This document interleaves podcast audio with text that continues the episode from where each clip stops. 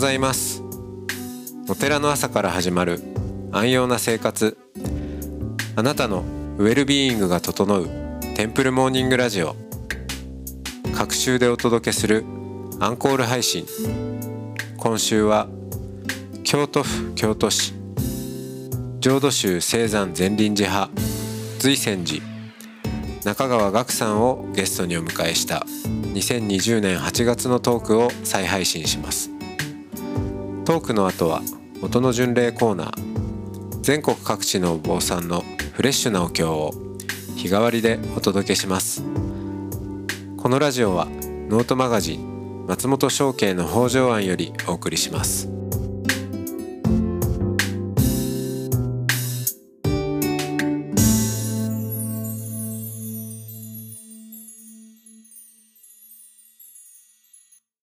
おはようございます。おはようございます。はい、えー今週は中川岳さんにお話を伺ってまいりましたが、最終日になりました。はい。えっと、昨日、そう、なんか自分にもすごい通じるお話をしてくださったなと思って。いや、最近、ちょっと悩み相談じゃないんですけど、あの、なんか自分、あ、これ僕の話ですけどね、あの、はい今まで僧侶ですって名乗るの全然、なんか何のためらいもなく名乗ってたんですよ。うん。うん。まあ確かにちょっと変わった形、まあいろいろちょっと変わったことをやったりとか、う、うん一般的な法産のあり方とはやや違ったりしても、でも、あんまりそこに違和感がなかったんですけど、最近な名乗ること自体にやや違和感を感じて、いて、なんか、うん、何をもって自分はお坊さんって言っているんだろうとか、う。うん。法事やお葬式でお経を読むわけでもないし、うん。うん。別にお寺に住んでるわけでもなく、うん。そう、すごくそこがなんか乖離が出てきたんですかね。うん、でも、あの、昨日の音楽さんのお話で、うん。まあ、お坊さんがやってる限り、その背後に仏教のようなものを、まあ、勝手に 読み取られたりもするっていう。うん。うん。で、そう、そうなんですよね。なんか、仏教の話をうん。特別するわけでもないんですよ。えーうん今からあのありがたい法話をしないしますからみんな聞いてくださいねとかもないし、うん。うん。なんですけどでも、まあ、このテンプルモーニングラジオも含めて、うんなんだろう別に仏教ブッダがこう言いましたっうん。ていう話をするわけじゃないんだけどでもうん、うん、なんでしょうねブッうん。ブッダが出してた音はこんな音なんじゃないかみたいなそうですね。そういうような感覚もあったりして、うん。うん。だから、なんか、うん。まあそう考えれば別に、うん。まあ、お坊さんでもいいかって名乗ってもいいかなって、ちょっと思いました。そうなんですよね。その、お坊さんって、その定義がね、あるようでないんですよね、これ。その、うん。まあ、自称釈迦の弟子っていうね、うん。ぐらいで、で、自称なんですよ。で、みんな指導層ですよね、僕らは。そうですね。うん。国家じゃないからね。で、だから、まあ、あの、自分がお坊さんだと思ってりゃお坊さんなのかもしれないと最近思ってて、うん。で自称僧侶でいいと。ね、うんいいような気がするんですよね。うんでそれを下手、下手になんですかね、背負いすぎちゃうと、ものすごくなんか権威、権威になってきたり、あの、違う方に、仏教から離れていく感じがあって、うん。逆に。で、仏教って結局、その、職業でもないし、その、なんだろう。OS みたいなもんだから、うん。その、僕らがその動く根根拠になっているものを一応仏教という OS に、えー入れてるだけで、だからな何をそこでこう起動させても、アプリを何をやっても、仏教系の何かになっちゃう、なることができるうん。んですね。うん、だなんかこう、もっとみんないろいろやったらいいと思うんですよね。その、えーえー喫茶店とかね、うん。腰回収とか。わかんないけど。腰回収。いいですね。八百屋さんとか、あの、農家の人とかでもいいし。うん。なんか、お坊さんがそれを何でもいいからやると、仏教的な腰回収になるし、お百姓さんになるしとかっていう、のが、なんかこう、いいんじゃないかなと思ってて。そうですね。二足のわらじとかいうのはない、じゃないんですよね、これ。だから、あの、イラスト描くことが、おそらく、仏教そのものなんだと思うんですうん。そうですよね。そうそうそうそう。二足の、うん、二足のわらじじゃないですよね。よ。じゃないんですよね。うん。うん。まあその、確かに職業的な側面うん。で言えば、その住職とか、檀家さんがいて、あのうん、そう、えーまあその時間の割り振り的な話で言うと、うん。うんまあ一日の、まあ3分の1は法事とか、うん。えーお葬式に時間取られますねとかっていう、まあそそういうのはあるかもしれないけど、でも、もうちょっと、そのお坊さんっていう側面で言うと、うん。うん、職業じゃないですからね。わらじも何もないですね。そうなんですよ。で、結局、その、今のお寺って、その先祖供養だとか、えーえーお葬式だとかを職業としてやって、選んで、お寺の維持のために、それが一番効率的だろうっていうんで、江戸時代の最初ぐらいからやってるわけで、うん。うん。で、だんだんそれが、先祖供養離れの人が多いとか、えーお葬式は簡略化っていうならば、えー違うことをして、えーお寺を維持させてっても全然 OK だと思うんですうん。うん。でもなんか、今のところまだ、その、えー先祖供養は有力なものであるので、で、しかもそれはものすごく、その、仏教的な解釈もできるものであるので、えーみんな一生懸命やってて、それはいいことだと思うんですけど、そうじゃなくなってきた社会の場合、お寺は存続するのかどうかっていうような心配をしなくても、何やってても、うん。お寺が成り立てばいいんじゃないかなってうん。思うんですね。そうですね。うん。うん。うん。なんかこの間あの、えー、住職をつ継がないでとかって書いてましたよね。あはいはいはい。ノノートに また衝撃的な コラムでしたけど。た。はい。うん。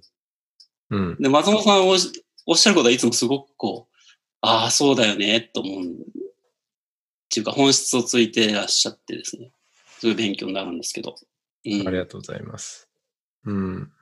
うん。そうそう。まあ、あそこでちょうどね、書いたこともそうなんですけど、えー、あれは、あどうかお寺を継がないでっていう、うん。そうですね、タイトルでしうんた。うんと、特にこれからの若い、えー後継ぎ候補の人なんかは、もう本当にうん。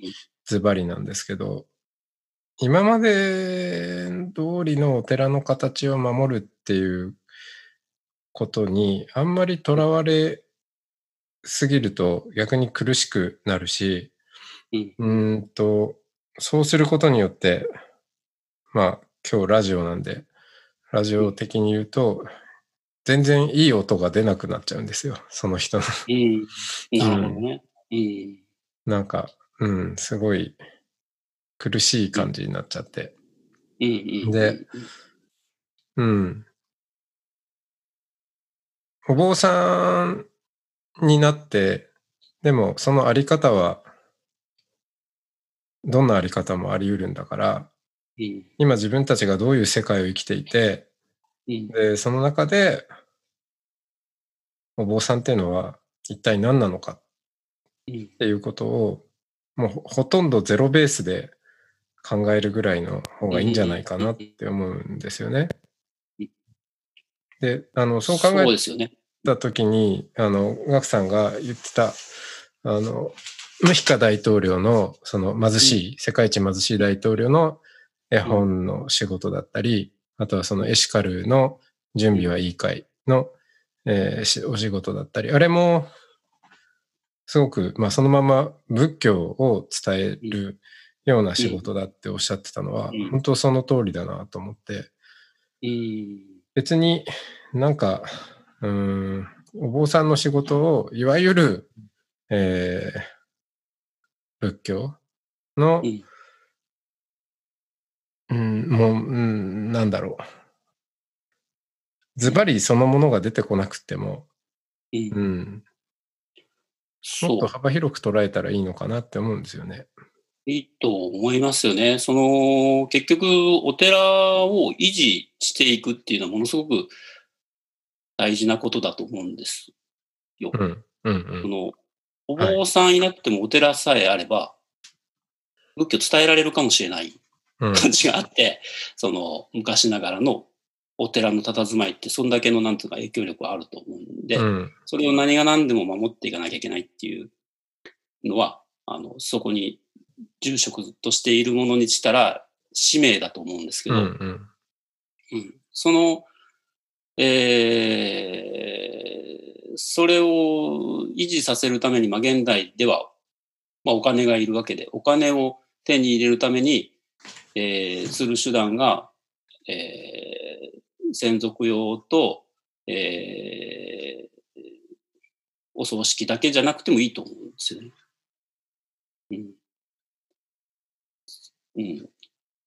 で、多分時代的にもこれからそういうものから離れていかざるを得ない時代が来ると思うので、うん、うん。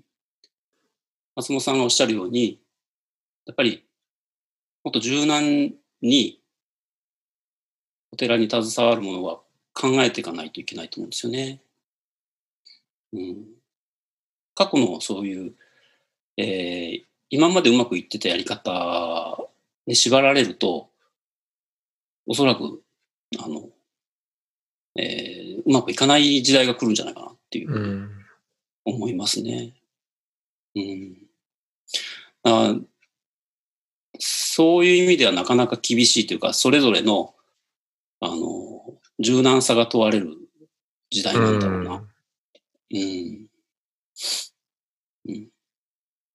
それはやっぱり、この街中のお寺にいる誠意がすごく感じますね。やっぱ田舎のお寺さんはやっぱり、それが、地盤がね、やっぱり確固たる地盤が皆さん、まだまだあるので、うん、おそらく全然違う感じだと思うんですけど、うん、この、京都の、ま、街のど真ん中でお寺をやっていると、ひしひしと感じますね。うん。うん。そんな中にあって、柔軟さを保つには、うん。なんかコツはありますかね？逆に、んまあ逆に言うと、こう、柔軟さを失っていく 固まっていかないようにするっていう。うん。うーん。いい加減にやるってことじゃないですかね。いい加減にやる。うん。うん。だから、あの、こう、今までこう、つな、伝えられてきたから、そのままやらなきゃって言って、細かくやってい、その通りにこう、やっていくってまあ、スタンスは大事だと思うんですけど、うん。まあ、多少、こう、意訳してやるっていう、ああ、いいですね。意訳だと思う。うん そうです。そうそう。もうちょっと簡単に例えてみるっていうことですよね。うんうんうん。うん。例え方をもうちょっと違う風にしてみるっていううのが多分重要なんだと思うんですよね。そうですよね。うん。ううんん。ほら、あの、お経って、尿税が門から始まるじゃないですか。うんあの、私はこのように聞きましたと、お釈迦さんがこう言ってましたとうん。仏弟子の言葉から始まって、こうこうこう、こうこうこう、うんこう聞きましたっていうのがお経であり、まあそういう意味では、自分のお経を作るでしょうね。うん。尿税が門、私は、あの、そうそう聞いていますっていう。うん。うん。そう、私がね、100人いたら100人の私なんだから、うん。100個のお経ができるはずですよね。そうですね。で、僕らなんかはその宗派の教えっていうのがいろいろあって、で、それをまあ勉強して、えー、そのままお説教にしたり、こういろんな、あー判断材料にしたりしていくんだろうと思うんですけど、それをもう一度その、あの、原点に戻って、じゃあ阿弥陀様って何みたいなうん。こととか、阿弥陀様に救われるってどういう状況ですかとか、そういう本当に素人の頭を になって問い直すところからしないと、おそらく次にはつながれないんだと思うんですよ。うん。うん。いっぺんバカになってみるっていうか、バカじゃないな、その、うん。そう、その、小学生ぐらいの、なぜ何みたいなところから、こう、もっぺん自分のところの教えを、本当に腑に落ちるところまで、あの、理解できるようにししたらですね、またそこからその、それぞれ違うものになっていけるような気がします。うん。うんそうですね。あれですね。ってことは、あの、この前お話に出てた大滝栄一さんの、うんうんうん、とこにもつながって、うんうんまあ、まずは真似をしてみようと。そうそう。うん。真似をしてうん真似をして、でも真似をし尽くそうと思うんだけど、うんやっぱり完璧には真似もできないし、でもそこにオリジナリティがうん生まれ、が発見され、うんまあ、そそこにその今の話で言うと私なりの尿税我門っていうかお経があるんじゃないか。うんうん。そうそう。その真似をするときに、えっ、と、大事なのは、それがなぜそのように見えるのか、聞こえるのかっていううのを分かってないと真似できないんですよね。うん。で、ということはそれをかなりばらして、あの、素材を吟味して、で、あこれはこういう意味だから、じゃあ真似できるわとか、うん。やってみようとか。で、それができたら、じゃあ違う表現でそれができないかなっていう。うん。うん。で、す違う表、違う例えでそれができたらオリジナルになれるんですよね。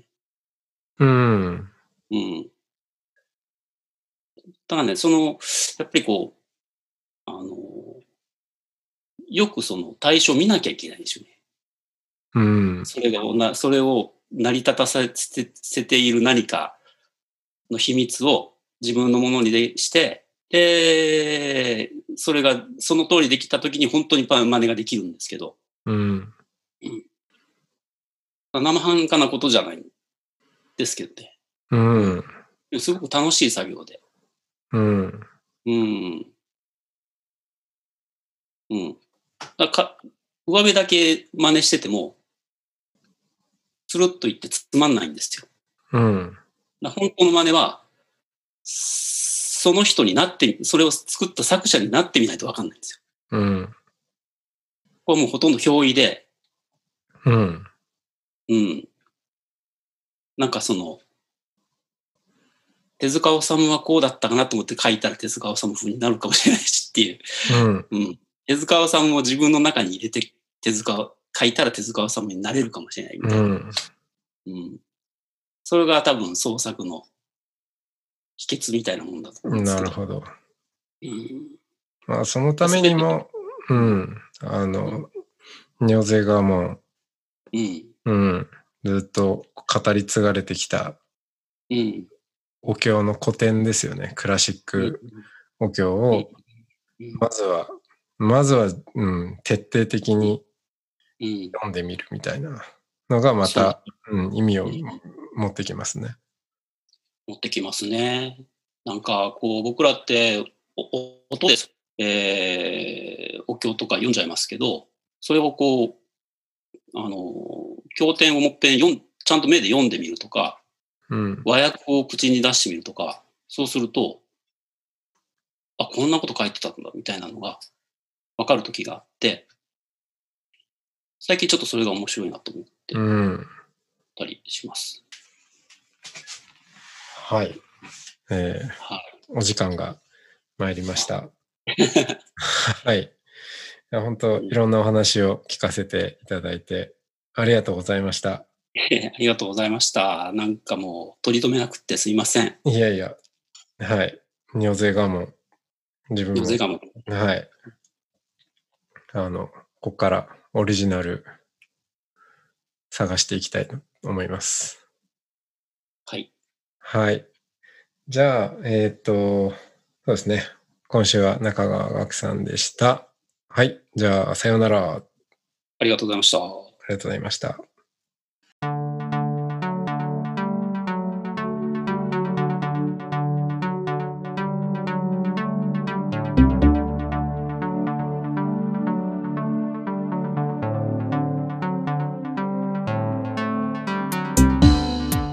いつもテンプルモーニングラジオを応援してくださりありがとうございます番組を継続支援してくださる TMR サポーターを募集しています詳しくはテンプルモーニングラジオ公式ホームページ radio.templemorning.com ドネーションのページをご覧ください。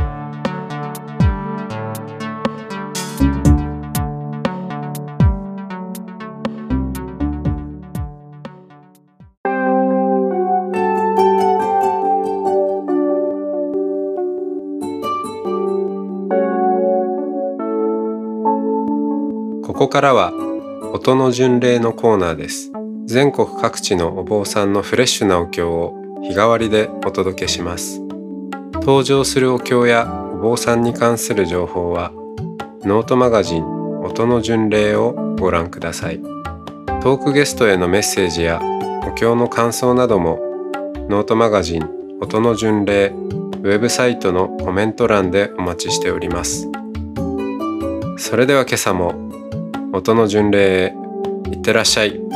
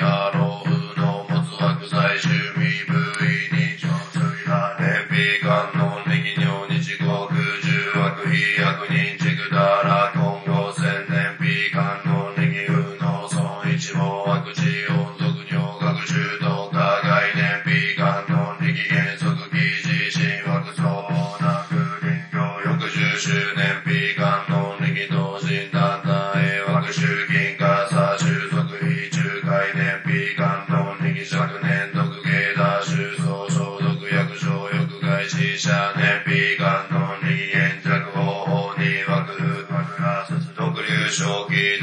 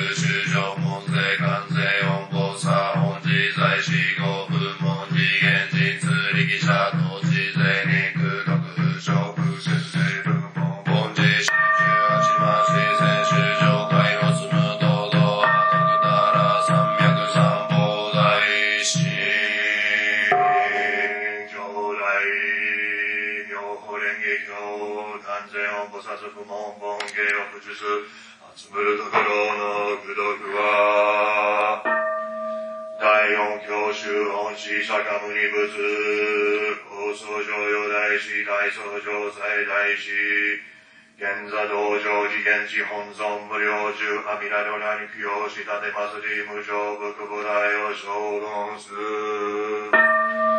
ご法の書店神情報出老大元菩薩、の震災に通ところは、国土案の番号悪く十方の旦那、福中昇級、三門公に大衆暗症、北海の岩石と同じく、獅をまどかにせんこと、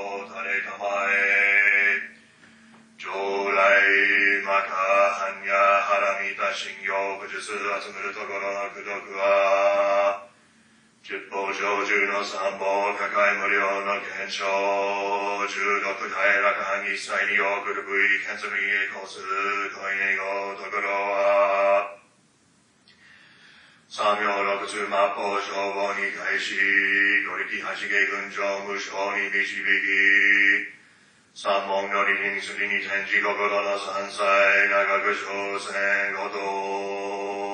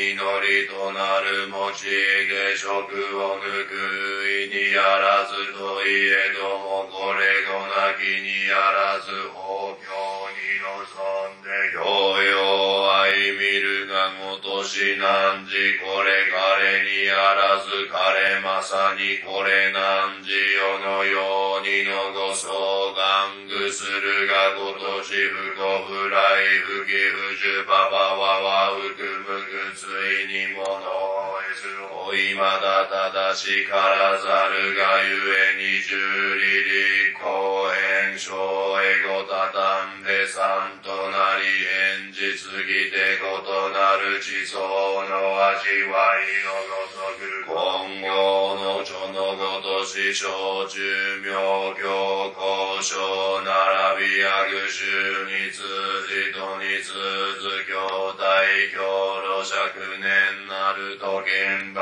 きつなり凡語すべからず天心にして妙なり名語に属せず因年自節若年として少女す際には無権に入り大には往生ぜすご骨の互い理路に応ぜず今頓然あり収集を立するによって収集わかるすなわちこれきくなり出自主記は丸も心情る中岡弱に打ち動くはつなげる駒うくせるネズミ戦勝これを悲しんで法のたなるその天道に従って死をもて外なす天道聡明すれば更新自ら許す虎鉄にかなわんと要せば公然公関税を仏道を上ずるになんなんとして実行樹を感ず虎の影ざるのげつわるをもておき珍魚教威あるをもて犬が焦げは強力をもてやぽにやす先方愛用領力なんぞあずからさに歌い責女たても常識の至るにあらずむしろ白い蓮や神は君にぶし子は父に純す純ぜざれば子にあらずぶせざれば子にあらず先行密用悪のごとくろのごとしたらよく相続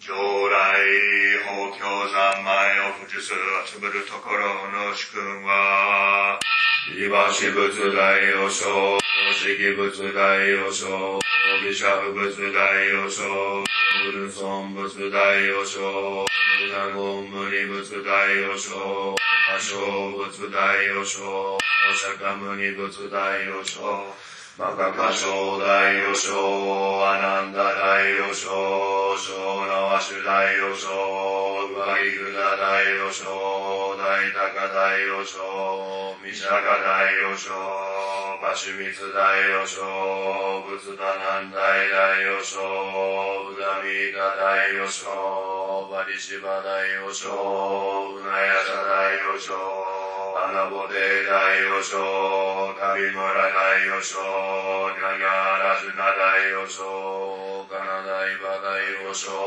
ラゴラタ大王将、そうぎゃなん大大王将、かやしゃた大王将、くもらた大王将、しゃやた大王将、わしゅばんず大王将、まぬら大王将、かくろくな大王将、ししぼ大大王将、わしゃした大王将、ふにょみた大王将、はんにゃたら大王将、ぼ大やぬま大王将、大そえか大王将、漢字総三大王将、大道神大王将、大満公認大王将、大官への大王将、制限行事大王将、赤道貴前大王将、薬山院大王将、雲安頓上大王将、東山領海大王将、雲後道陽大王将、道安道理大王将、道安監視大王将、両山円環大王将、大陽狂言大王将、東杉聖大王将、不陽道海大王将、丹下四順大王将、長路清涼大王将、天道総閣大王将、絶頂時間大王将、天道女上大王将、平道元大王将、本上上大王将、鉄議会大王将、経山上金大王将、八角大王将のために仕立て祭り、上地をのむくいんこと。ちなみに、法然解散大王将、歴中天安解散大王将、歴中小国解散大王将、歴中価格大王将に視線して、本業造創戦こと。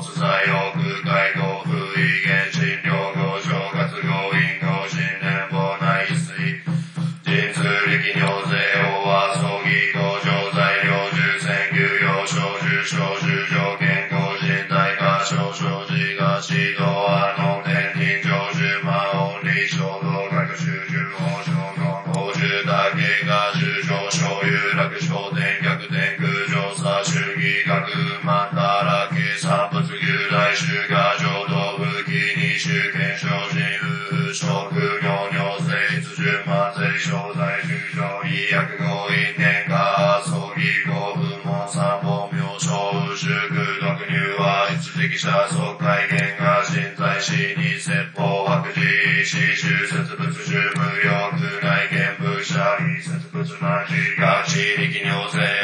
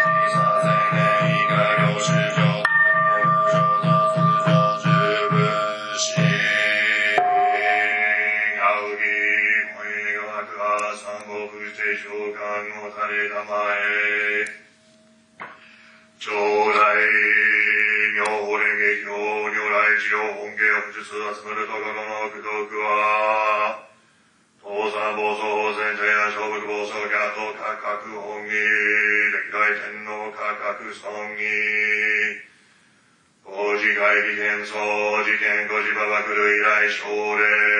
国家功労者首相来にパイがパイ首奨励当時決年指導のランナー合算性主力神剣属死治療母崩壊の元時期と足の戦士並びに馬べき家臣の奨励軍外衝動も過失奨励永在不要の奨励三宝歌舞伎武者山抜き戦争類大首奨励と東日本大震災猛火者諸奨励三千回参加者猛火者諸奨励と公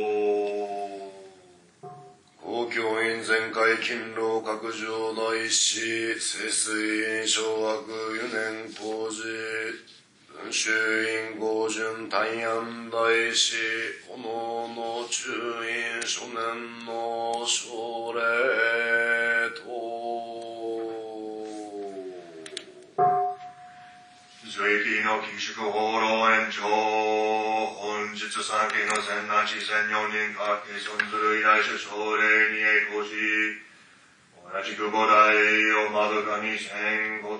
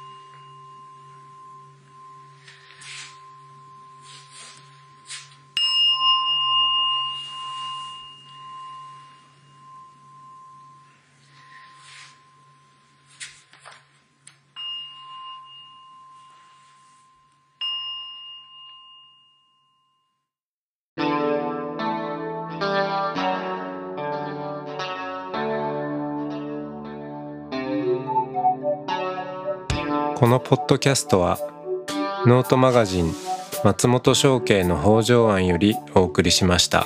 お経コーナーはノートマガジン音の巡礼のご協力でした。ゲストへのメッセージや番組の感想などはそれぞれのノートのコメント欄にてお待ちしております。それではまたテンプルモーニングラジオでお会いしましょう。